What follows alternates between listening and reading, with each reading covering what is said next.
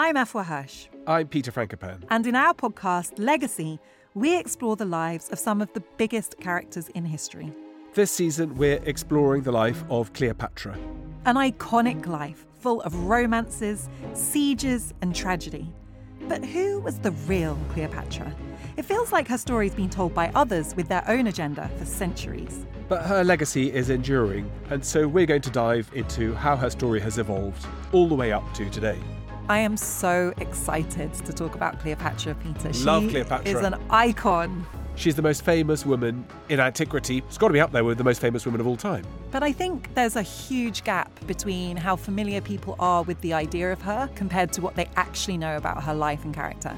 So, for pyramids, Cleopatra, and Cleopatra's nose, Follow Legacy now wherever you get your podcasts. Or you can binge entire seasons early and ad free on Wondery Plus.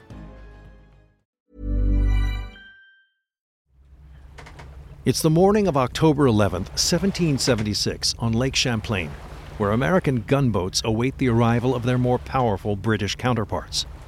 The War of Independence between Great Britain and the newly created United States of America has been underway for over a year. Today will mark their first naval engagement. Both sides understand the stakes at hand. It is the British strategy early in the war to divide and conquer, to attack from the north and sever supply lines between New England and the mid Atlantic states.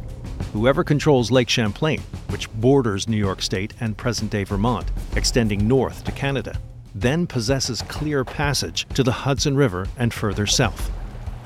For the Americans here on the water and their commander Benedict Arnold, losing Champlain could guarantee British victory. Throughout the summer, both sides worked feverishly constructing their respective forces. The British planning for invasion, the Americans for defense. Now, Arnold has chosen his field of engagement in the narrow strait between the mainland of New York and an island called Valcour. Here, they are sheltered from the strengthening autumn winds. For the moment, Arnold and his men can only hope that his strategy will give them an advantage. But as the British gunboats round the southern tip of Valcour Island, they see the heavy guns drawing closer. This will be a battle on water that will have everything to do with the fate of the war on land.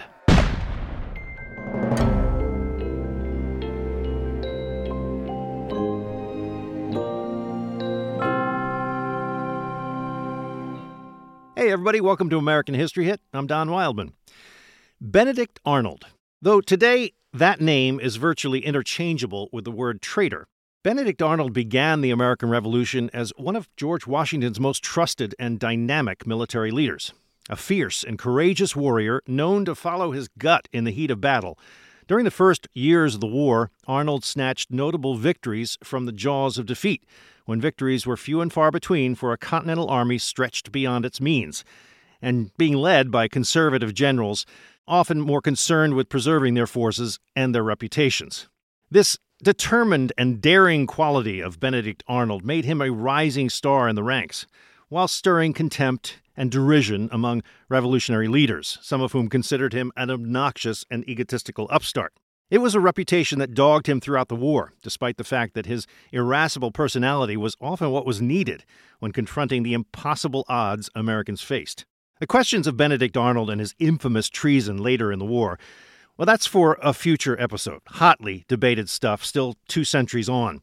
For today, we're going back to his first heroic actions in the war, in the autumn of 1776, when Benedict Arnold faced off against the British in one of the earliest engagements of a brand new American Navy in the placid waters of Lake Champlain at a place called Valcour Island. Let's welcome our expert for today's discussion, Art Cohn, a giant in the field of nautical archaeology, lives up there in the great state of Vermont, overlooking Lake Champlain, where for many years he has directed dozens of nautical archaeology projects. Today he is an affiliated scholar with the Institute of Nautical Archaeology at Texas A&M. Art, welcome to American History Hit. I'm delighted to be here. We're going to spend some time later in this episode talking about the fascinating underwater projects you've been doing over the years archaeologically in waters throughout the Northeast, some incredible discoveries, and one in particular that pertains directly to the subject at hand, the Battle of Valcour Island. This is a conflict finally getting the attention it really deserves, yet so few people know about it. Why do you think? There's a couple of reasons I think it has remained under wraps, so to speak, historically. One is because it is directly associated with Benedict Arnold. And of course, after the war, Benedict Arnold was universally seen as a traitor to the cause. And so his exploits were not celebrated, they were erased to some extent. Also, it happened in a wilderness that did not have newspapers, where word of activities, even from the participants, took a lot of time to get to their families and get out into the world. And also, there was a lot of other important stuff going on. Washington was now uh, at New York City and trying to figure out just what he was going to do about that. And that really took, I think, uh, center stage in the writings and annals of the time. I think it's important to orient everyone as to where we are in the revolution at this moment. I mean, these are early days. The battle itself will happen on October 11th, 1776, only three months out from the Declaration of Independence. So far, fighting has been happening mostly around Boston. Lexington Concord all that, the Battle of Bunker Hill. Then it all sort of shifts down to New York, where things go south in more ways than one for American forces. Where is Benedict Arnold at this point in the scheme of things?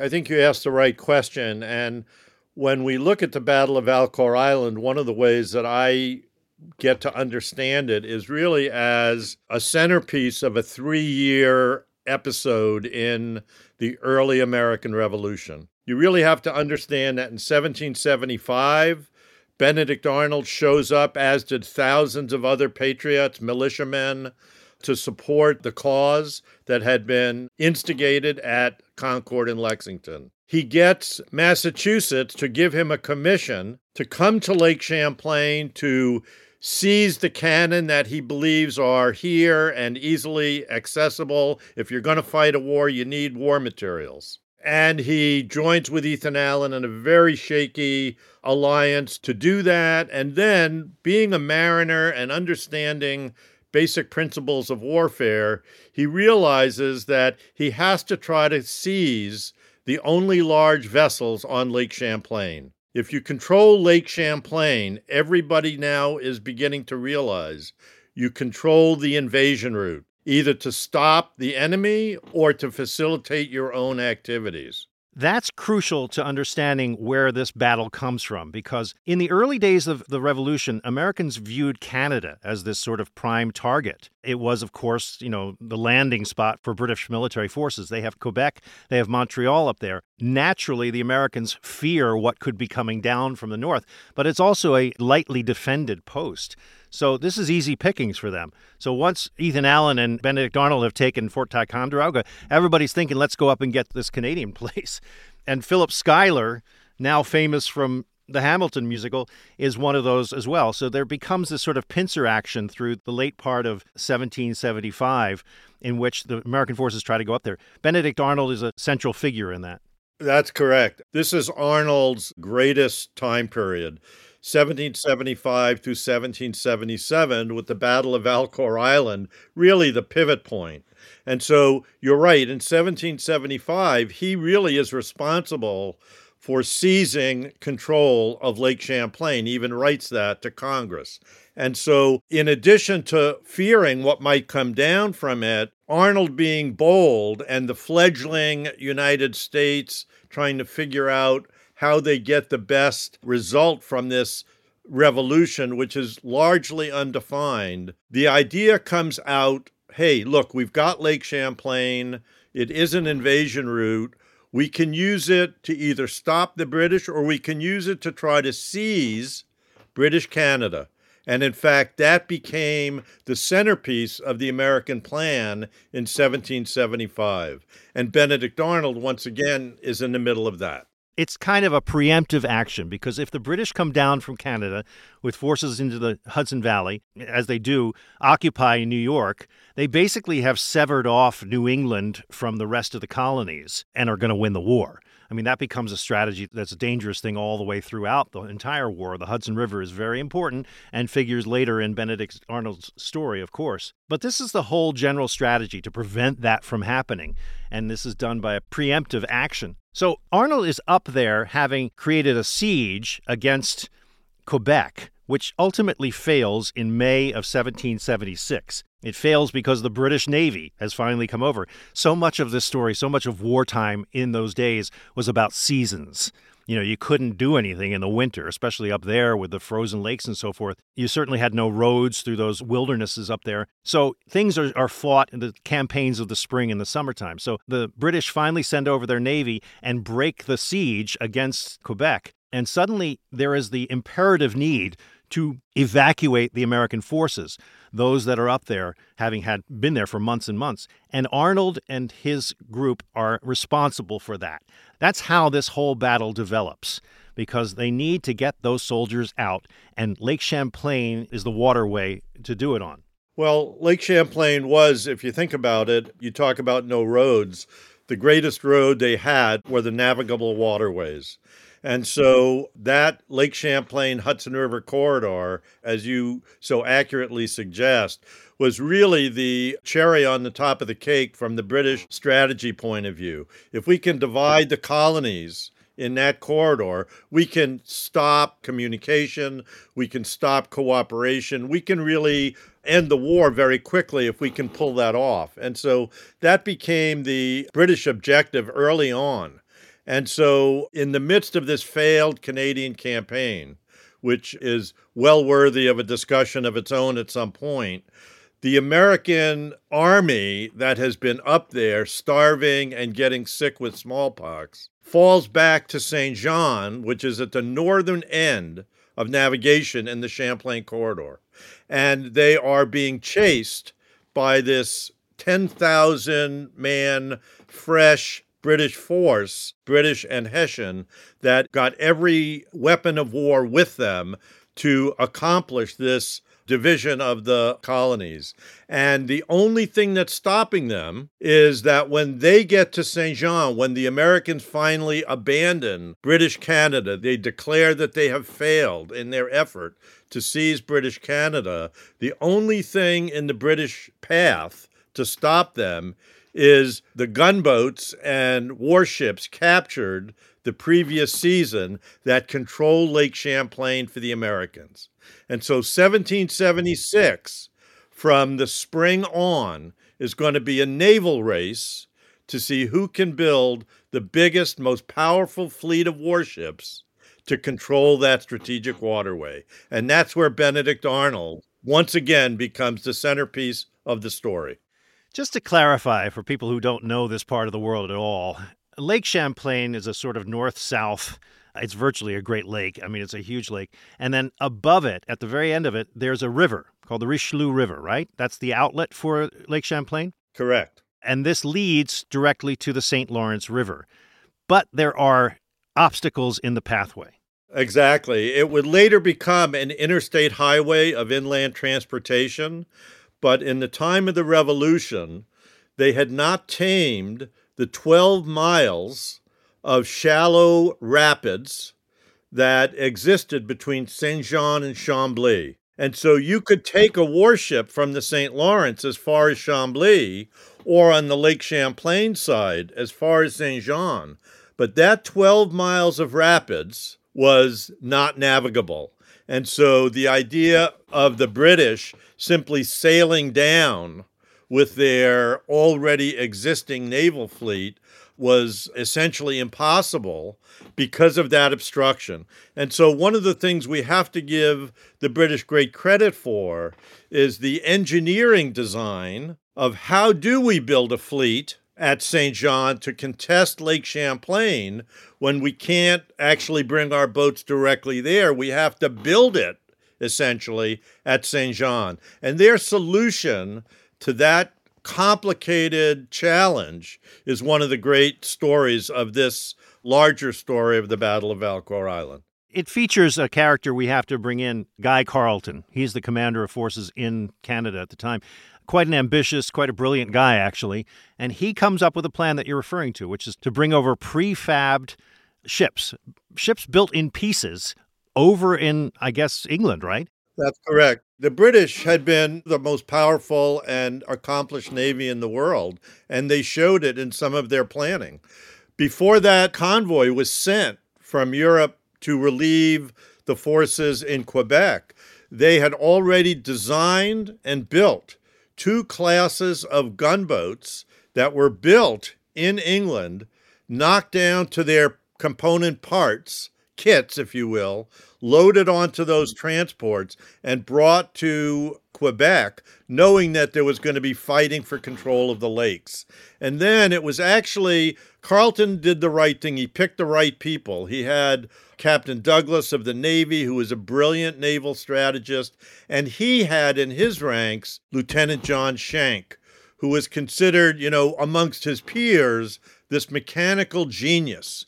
And he is placed in actual charge of making this happen. And one of the things he realized is he could stop at Chambly with medium sized warships and begin to take them apart, literally, take the planks off, take the frames off until they were down to their lower hulls, and transport them on axles 12 miles around those rapids and then rebuild the structure to be that warship that he always wanted. And the three larger vessels of the fleet were brought into the Lake Champlain battle through that really complicated mechanical process. And the British really deserve credit for that. That's amazing. Simultaneously, the Americans are doing kind of the same thing, not on that scale, but all the way at the other end of the lake, down in what is today Whitehall, New York, in those days, Skenesboro, I believe. And Benedict Arnold is involved in that operation of quickly building this. A fascinating sidebar of that story is that there were no shipwrights, you know, hanging around in Vermont in those days, or very few of them anyway. The real skilled ones were from the coast, of course, and there were a lot of them. American shipping was a big deal in those days. Those guys had to be recruited, brought up to Whitehall, to Skenesboro, and paid very well to hang out for that summer and build those ships. But they do. And during this time, Arnold and his like are going up and scouting around the lake, keeping track of what the British are doing all during this summer of 1776. That's exactly right. And it's not unfair to say that Arnold was in the middle of the shipbuilding effort. He was a mariner, he had mariner skills, and he had, as you've suggested, the personality and the drive that was so desperately needed to create a fleet from the forest, essentially. And so he is charged to be the guy to provide the energy to make that effort happen. And it is Arnold who designs and specs out the gunboats, the flat bottom gunboats, eight of which are going to be built on his plan, and then later the row galleys which are even larger vessels that he also designs and specs out for the shipbuilders. So, in a really remarkable amount of time, it's just as impressive what the Americans are able to do at Skenesboro that the British were doing up in St. John. It's really a wonderful component of the study is to see how well and effective people can be when everything's on the line. You referred to this before. In this time period, not only are the Americans building these ships, but they're also going up and they're seizing ships, they're sinking ships, they're attacking these existing ships that are British at the top end of the lake. Essentially, that begins to form the force that Arnold is going to command as he conducts this evacuation a mixture of seized British ships and new ships that they've built. Around in September 1776, this whole effort really begins, and the race is on. You're right, and not just the race, but Arnold now takes these finished warships, and they are built as warships. They carry heavy cannon, they're designed to be a deterrent. And Arnold gets on the lake first and begins to patrol with his warships and is really quite confident that they have succeeded in building a strong enough fleet that there would be no way that the British could possibly come down this year. So it's delayed and delayed the British invasion. And yet, by September, when the wind is starting to blow on Lake Champlain, he begins to look for a protected place to maintain his presence, but keep his boats safe from the fall winds that can be terrible and he picks the inside of Valcour Island, content and believing that the British will not come down this season.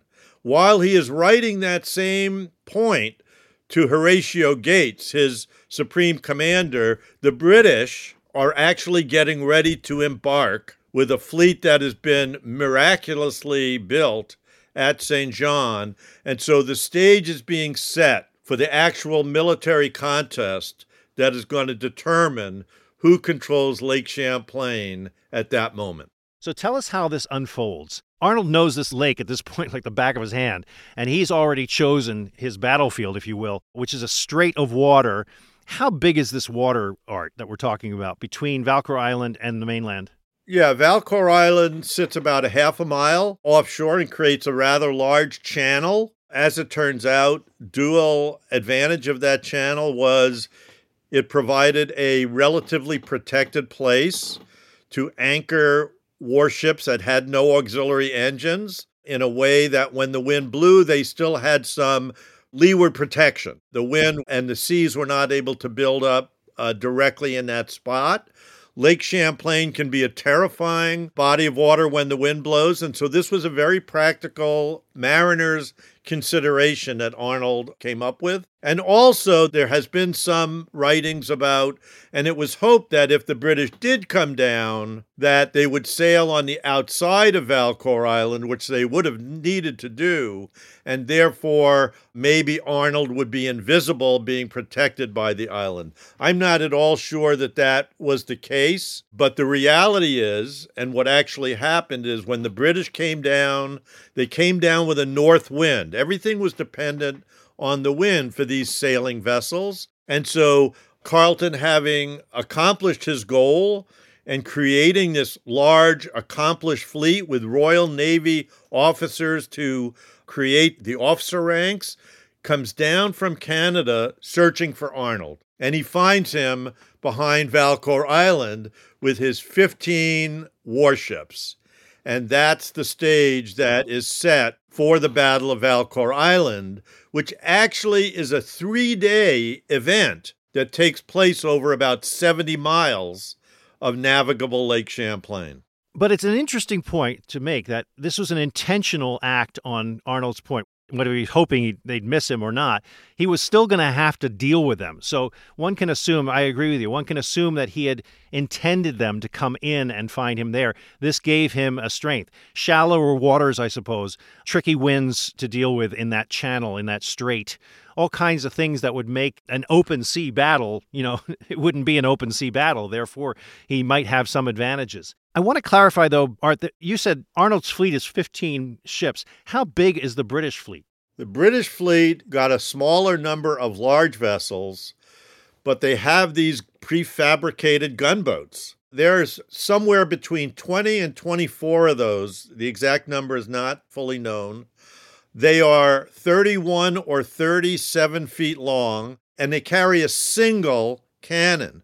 But the cannon is a heavy cannon. It's a 12, 18, or 24 pounder mounted in the bow and a very effective gun. The whole purpose of the men who are aboard is to service that gun. When you get right down to it and you want to imagine what it was like, everything about these boats and everything about the overloading of men aboard these boats was designed to get heavy cannon into a place where it could fire its projectiles at the enemy. And so that is clearly evident when the battle begins. It is a classic 18th century broadside to broadside wooden ship, heavy cannon engagement that inflicted horrific casualties on both sides, as it was intended to do.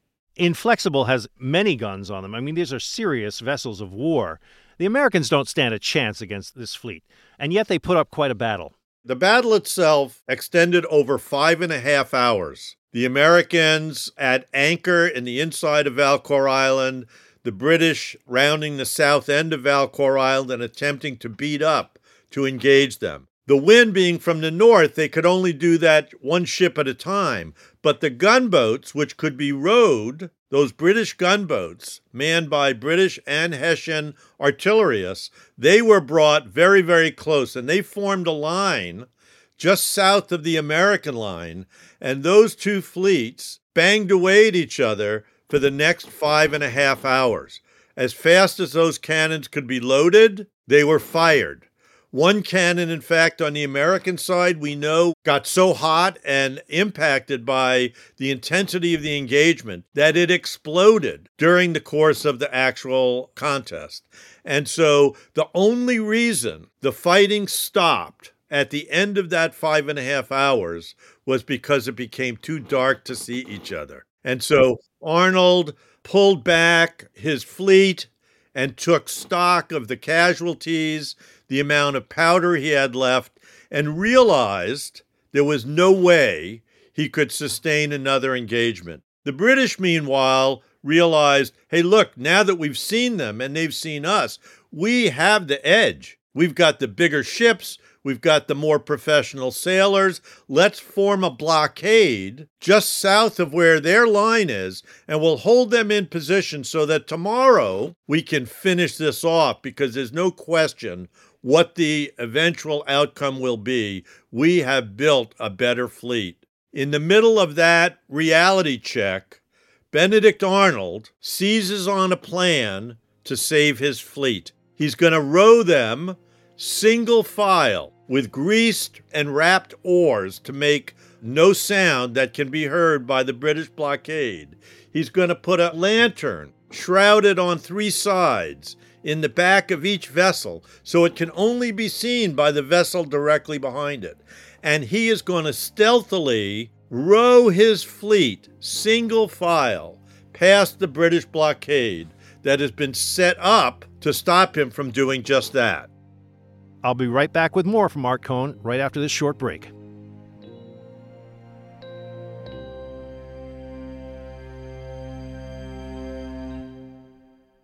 Why were medieval priests so worried that women were going to seduce men with fish that they'd kept in their pants? Who was the first gay activist? And what on earth does the expression sneezing in the cabbage mean?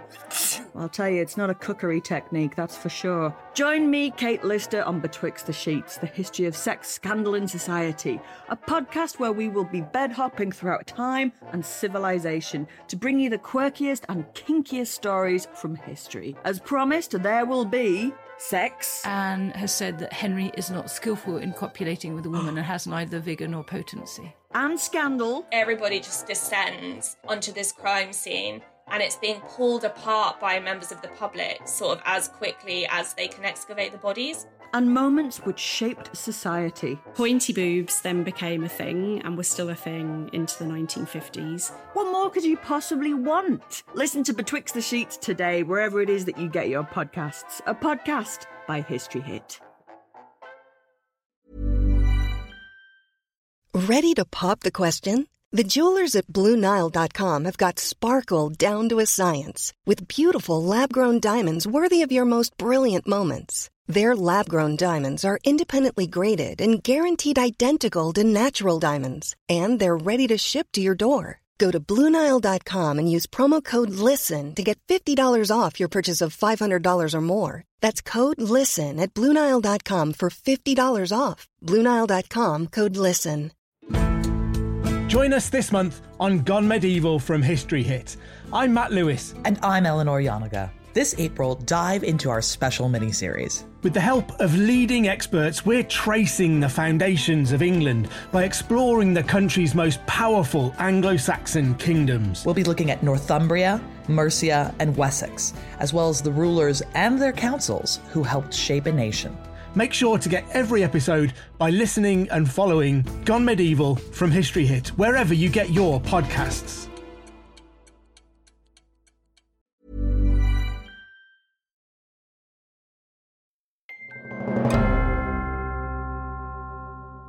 Art, this is one of the great movie moments of the American Revolution that many people don't realize happened. And it's very real and it's a very bold endeavor that takes place.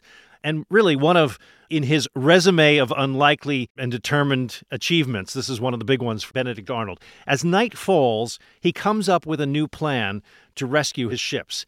Take me through this nighttime endeavor. Benedict Arnold, he has 750 men under his command. 10% of them have been killed or wounded in the day's engagement. So its horrific effect is all around him. He holds a council of war with his senior commanders, and they realize they have expended three quarters of their ammunition. There is no way they can stay there and survive as a fleet in the next engagement. So Benedict Arnold actually comes up with a plan since his boats were designed to be sailed or rowed.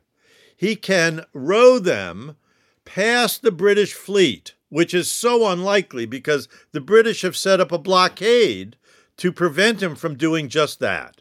And yet, by taking these oars and wrapping greased rags around them so they make no noise, and by putting a shrouded stern light in the back of each vessel so it can only be seen by the vessel directly behind it, he begins a motion to row his fleet stealthily past the British blockade. On paper, it is unlikely to succeed, but in fact, by the next morning, the American fleet is miles to the south, heading for the safety of Ticonderoga, and the British wake up expecting to finish off the Americans, and they are, by their own language, mortified to find out that Arnold and his fleet have escaped them.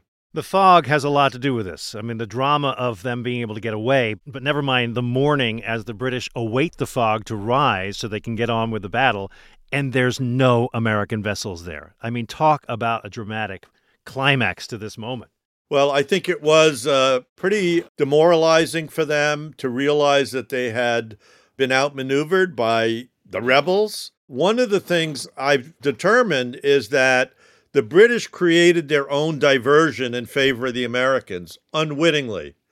They set fire to the Royal Savage, which was one of Arnold's vessels that had run aground on Valcour Island very early in the engagement.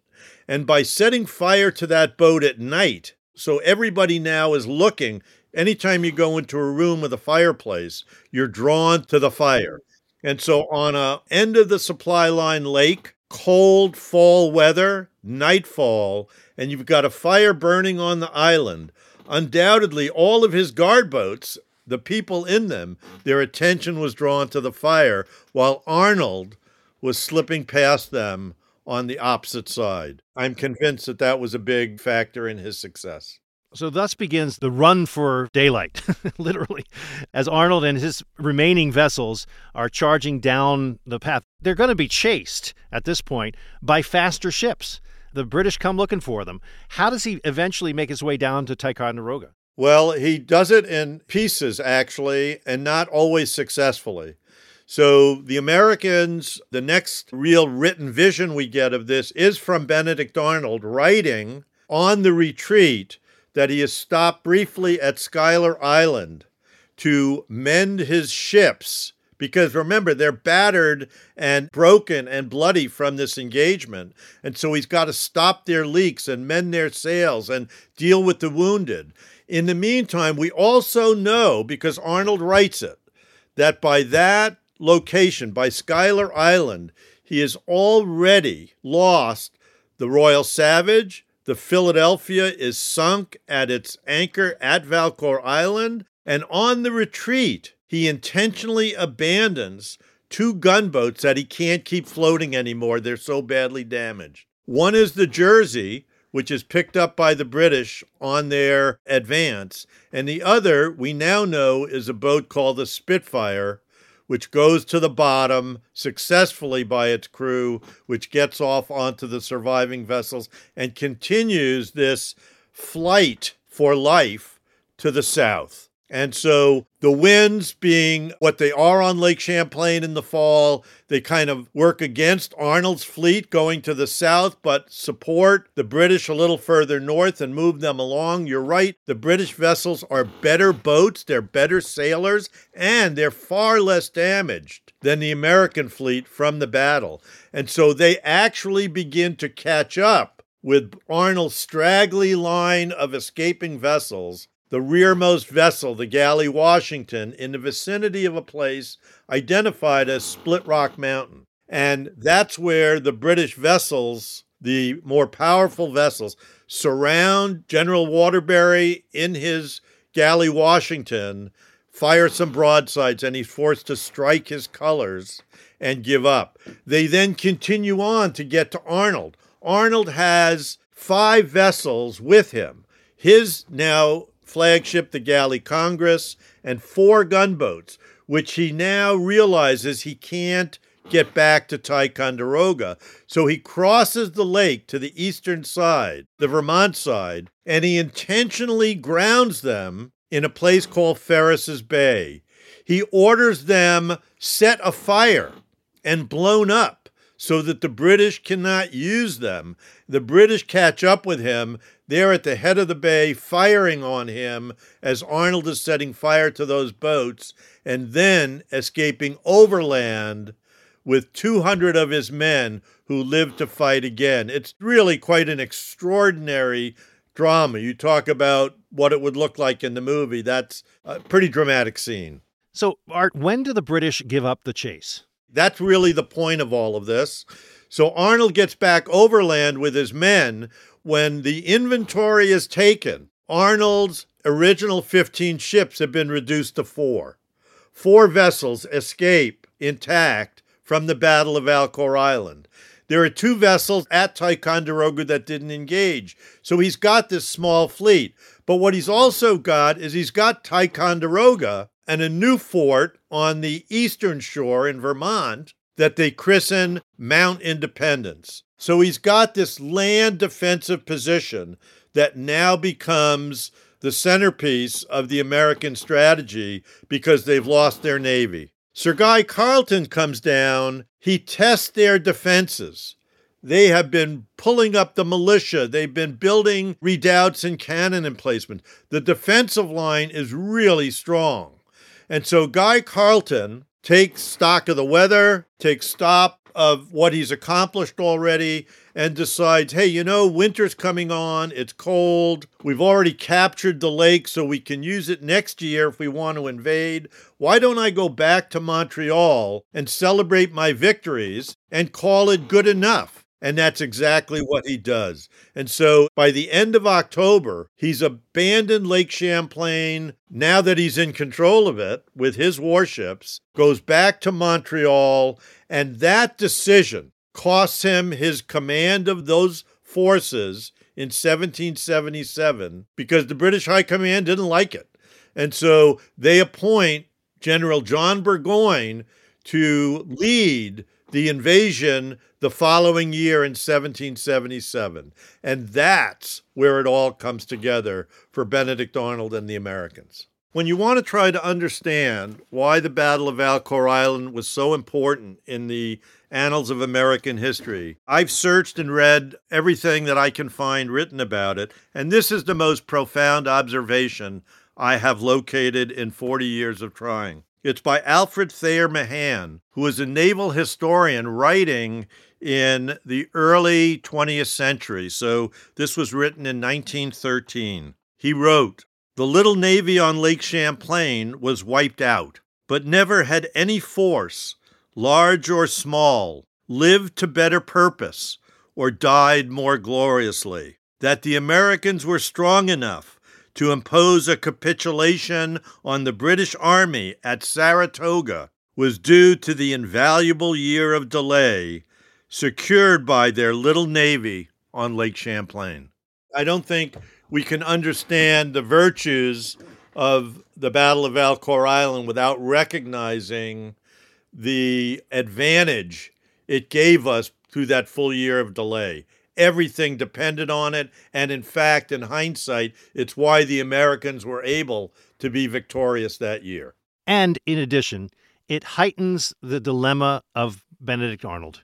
It's just yet one more element of this man's enigmatic career. I think that's right. I think if you study Arnold's career from early 1775 and the seizing of Lake Champlain and Fort Ticonderoga, his march to Quebec, his retreat into Lake Champlain, his work building the American fleet and then commanding the American fleet, And then his activities, not just at Saratoga, you look at what he did fooling the British that were coming in from the West, Barry St. Leger, and then his activities at Saratoga, you get a window of a warrior that is extraordinary and unparalleled. Unfortunately, it does not absolve him of his later sins. The incredible fact of this to me, and this is my moment of full disclosure, Art, you taught me to scuba dive 40 years ago in Lake Champlain. I remember our dive, our open water certification dive was to go around, I don't know, some old 19th century skeleton of a ship down there. But that's because of the fresh water preserves these boats. And that's a big factor in the archaeology of this battle and others. Yeah, cold fresh water, we now know a very relatively preserving environment for wooden ships held with iron fastenings. And so, if you have a place that's seen a lot of history, you're going to have an archaeological collection that is directly related to that historical activity. And Lake Champlain, because of its long navigable north south character, has been both an extraordinary military environment and a commercial environment, canal enhanced environment. And so it has one of the best preserved collections of shipwrecks in North America. Two vessels in particular I want to talk about. One of which was found in 1935, and that was the Philadelphia. That was one of Arnold's ships that was discovered back in the day next to Valcour Island, where it had gone down on that fateful night. But another was always a mystery as to where it was and you had every part in finding it later on. Oh, that's correct. And, you know, one of the things we've learned through these studies is that where history happens, people leave their stuff behind. That stuff in a nautical environment creates a tangible record of objects and ships and other objects that are the material culture of that historical event.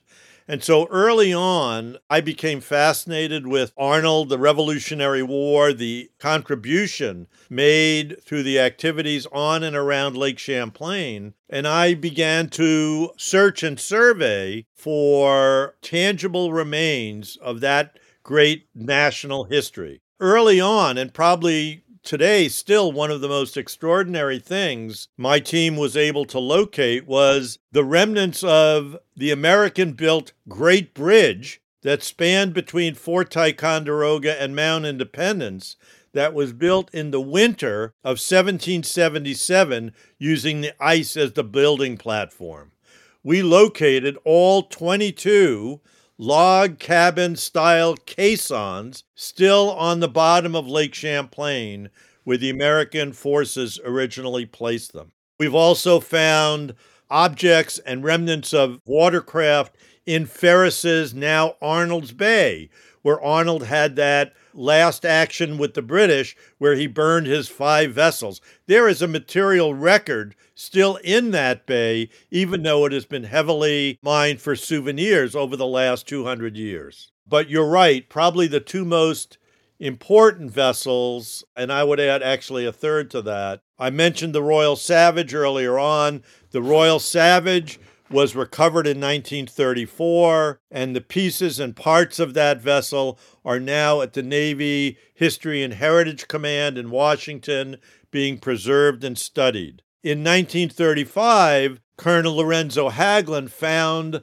the fully intact gunboat Philadelphia, Arnold tells us, sank one hour after the fighting stopped from damage in its hull from British cannon fire. That boat was found sitting upright on the bottom with its mast still standing, all its cannons in place, and all of its objects still within it.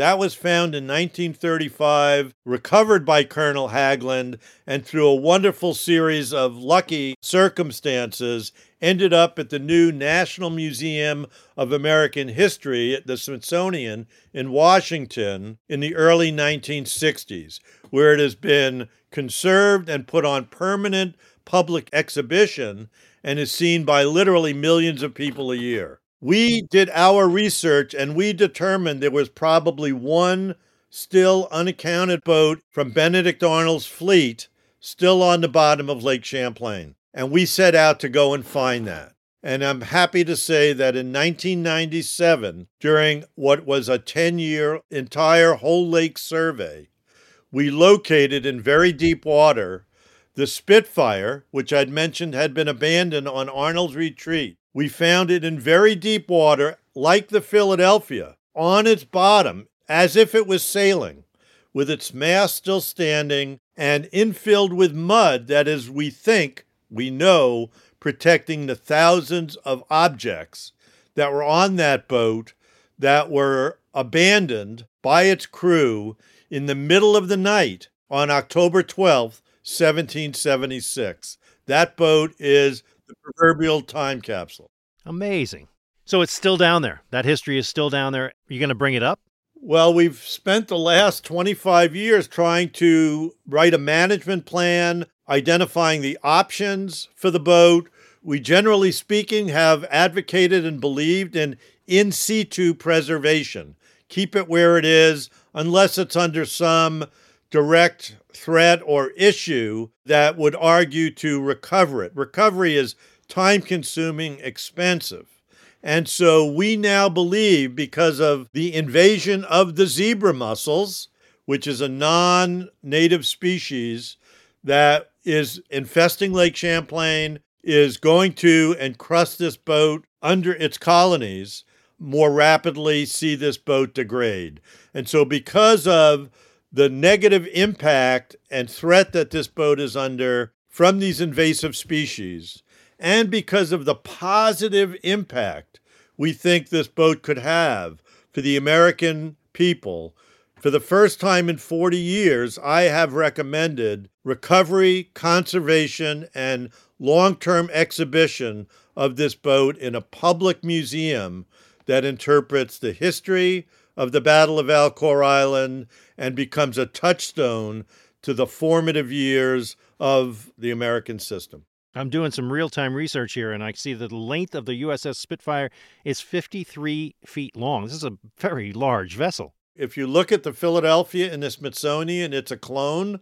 They're sister ships. There are some idiosyncrasies because each was built by a different gang of shipwrights. It's a large vessel. It will have thousands of objects. It will be a big conservation project, but we know how to do that. And the reward of being able to study this boat as a document that the archaeological record gives us is an extraordinary opportunity, especially when we realize we are just coming into the 250th anniversary of the American Revolutionary War period, and where periodic re examination of where this nation came from is therapeutic and helpful. And you know, the secret rule among divers is that the man who teaches you to dive has to take you to his greatest discovery. That's the way it works. Well, there you go. I look forward to that day. Art Cohn. I found you, Art, after years and years on YouTube. There are so many things to watch of yours online about nautical archaeology in different lakes, never mind Lake Champlain. There's also Seneca Lake, the Finger Lakes, all kinds of work you do all around the country. Also, invite people to go to the Lake Champlain Maritime Museum, good place to see all kinds of history up there. You're working on a book about Benedict Arnold. I look forward to reading that. I am so grateful for you joining us today with this story that is an important element of American history, certainly in understanding Benedict Arnold's confusing story. Thanks for joining us, Art. Really grateful. I'm delighted. Thank you for the opportunity. Thanks for listening to this episode of American History Hit. I hope you enjoyed it. Please don't forget to like, review, and subscribe wherever you get your podcasts. I'll see you next time.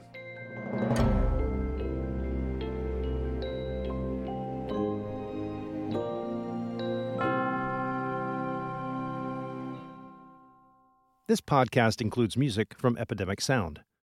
Thank you for listening to this episode of American History Hit. Please follow the show wherever you get your podcasts. It really helps us, and you'll be doing us a big favor. Don't forget, you can also listen to all these podcasts ad-free and watch hundreds of documentaries when you subscribe at historyhit.com/slash subscribe. As a special gift, you'll also get your first three months for just $1 a month when you use code American History at checkout.